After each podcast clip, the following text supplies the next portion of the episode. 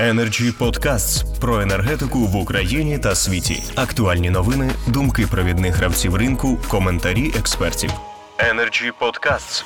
Я якраз надаю слово Артему Компану, голові Асоціації постачальників енергоресурсів. Прошу. Добрый день, уважаемые коллеги. Спасибо, что пригласили на данное мероприятие. Тематика на самом деле очень сложная. Мы принимали непосредственно очень большое участие как ассоциация в публичных обсуждениях в 2019 году, в декабре, когда лицензировался оператор, новый, новая компания, и мы задавали очень много вопросов, которые касались и тарифа, который был, и толерантности, которая участвовала. И хотелось бы что отметить, самое главное.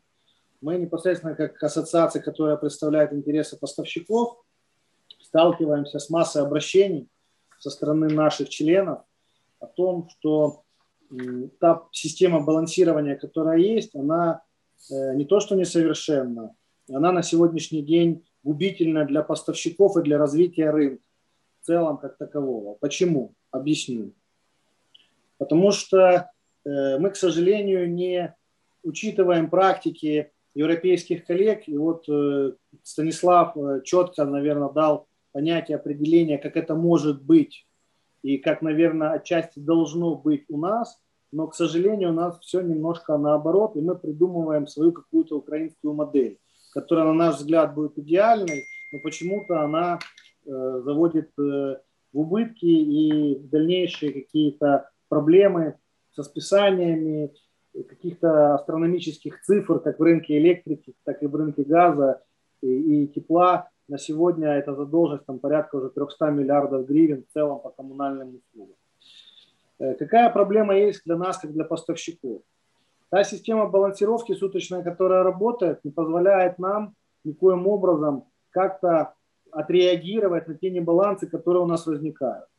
Оператор, наш взгляд, который сейчас выполняет двойственную функцию как оператора рынка и обычного транзитера газа и транспортировщика, э, ну, для нас это, наверное, неправильно, и мы считаем, что эта функция должна быть разделена. Первое, ну, регулятор должен четко принять для себя правильное решение какая роль должна быть оператора. Ну, на наш взгляд, это должен быть, повторюсь, независимый оператор рынка, как есть в Европе. Не нужно изобретать какую-то свою реальность. Можно посмотреть на европейский опыт, взять лучшее и сделать так, как это должно быть, так, как это есть в других цивилизованных рынках. Э, и каждый должен заниматься своей работой. Транспортировщик должен заниматься транспортировкой, а оператор должен заниматься сведением баланса. То, что происходит сейчас в балансировке – не дает возможности никаким образом поставщикам э, балансировать свой портфель и оперативно выкупать э, те небалансы, которые есть в рынке. Ну, на наш взгляд, первая роль оператора – это оповестить поставщиков о том, что у них возникает небаланс, и дать возможность сбалансировать свой портфель. Балансировка – это крайняя мера, э, которая должна быть как тот инструмент, который в случае, если я как поставщик не нашел ресурса в рынке, я обратился к оператору, и у него всегда есть ресурсы, я сбалансировался. Но покупать э, балансировку в два раза дороже того, от того, что покупает оператор сейчас э, позитивный небаланс, э, но, наверное, это не то, что неправильно, это противоречит логике и здравому смыслу. По сути, оператор наживается на поставщиках и на конечных потребителях, заводя себе какие-то сверхприбыля от э, балансировки. И ключевой вопрос.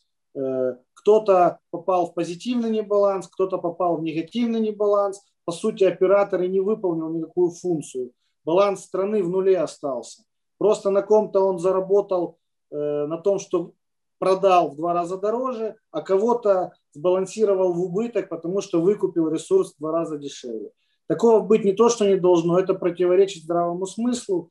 И мы считаем, что э, помимо того, что у нас есть зверские цифры по толерансу и надбавки к цене, у нас еще и нет возможности самих себя балансировать. Э, ну, это ужас для рынка и для цивилизованного подхода в рынке. Э, поэтому правильным бы было бы, чтобы оператор оповещал участников, и участники могли выкупать этот небаланс в рынке и сами себя балансировать по рыночной цене. И второй момент э, – это то, что я завожу номинацию, показываю факт, я не могу по факту, э, по суткам определить реальность своего портфеля. Он в минусе или в плюсе. Я могу идти всегда в нуле, но в конце месяца мне прилетает письмо счастья от оператора, что, уважаемый поставщик, мы сверились э, по факту, и у вас позитивный или негативный небаланс. Э, и у меня уже нет не то, что шанса сбалансироваться, мне просто ставят перед фактом, какую сумму я должен заплатить дополнительно за газ, который я выкупил у оператора, или какую сумму убытка я понес за то, что оператор у меня выкупил этот газ дисконтом. Но это не рынок, это уничтожение рыночных принципов и механизмов. Э, дальше возникает колоссальный вопрос, а все-таки на основании чего нас вообще балансирует оператор, если только лишь недавно он заключил балансирующий договор. То есть нам непонятно вообще, на основании чего он нам оказывал эту услугу в 2020 году.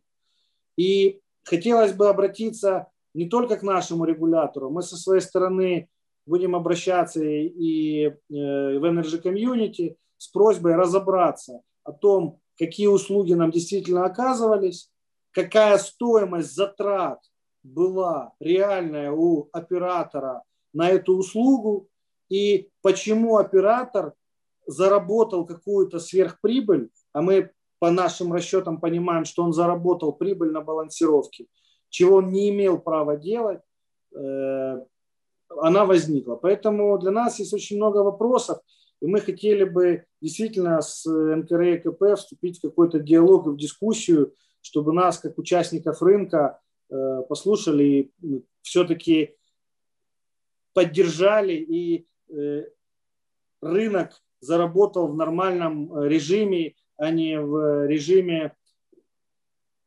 удовлетворения интересов сугубо одной стороны в виде оператора ГТС.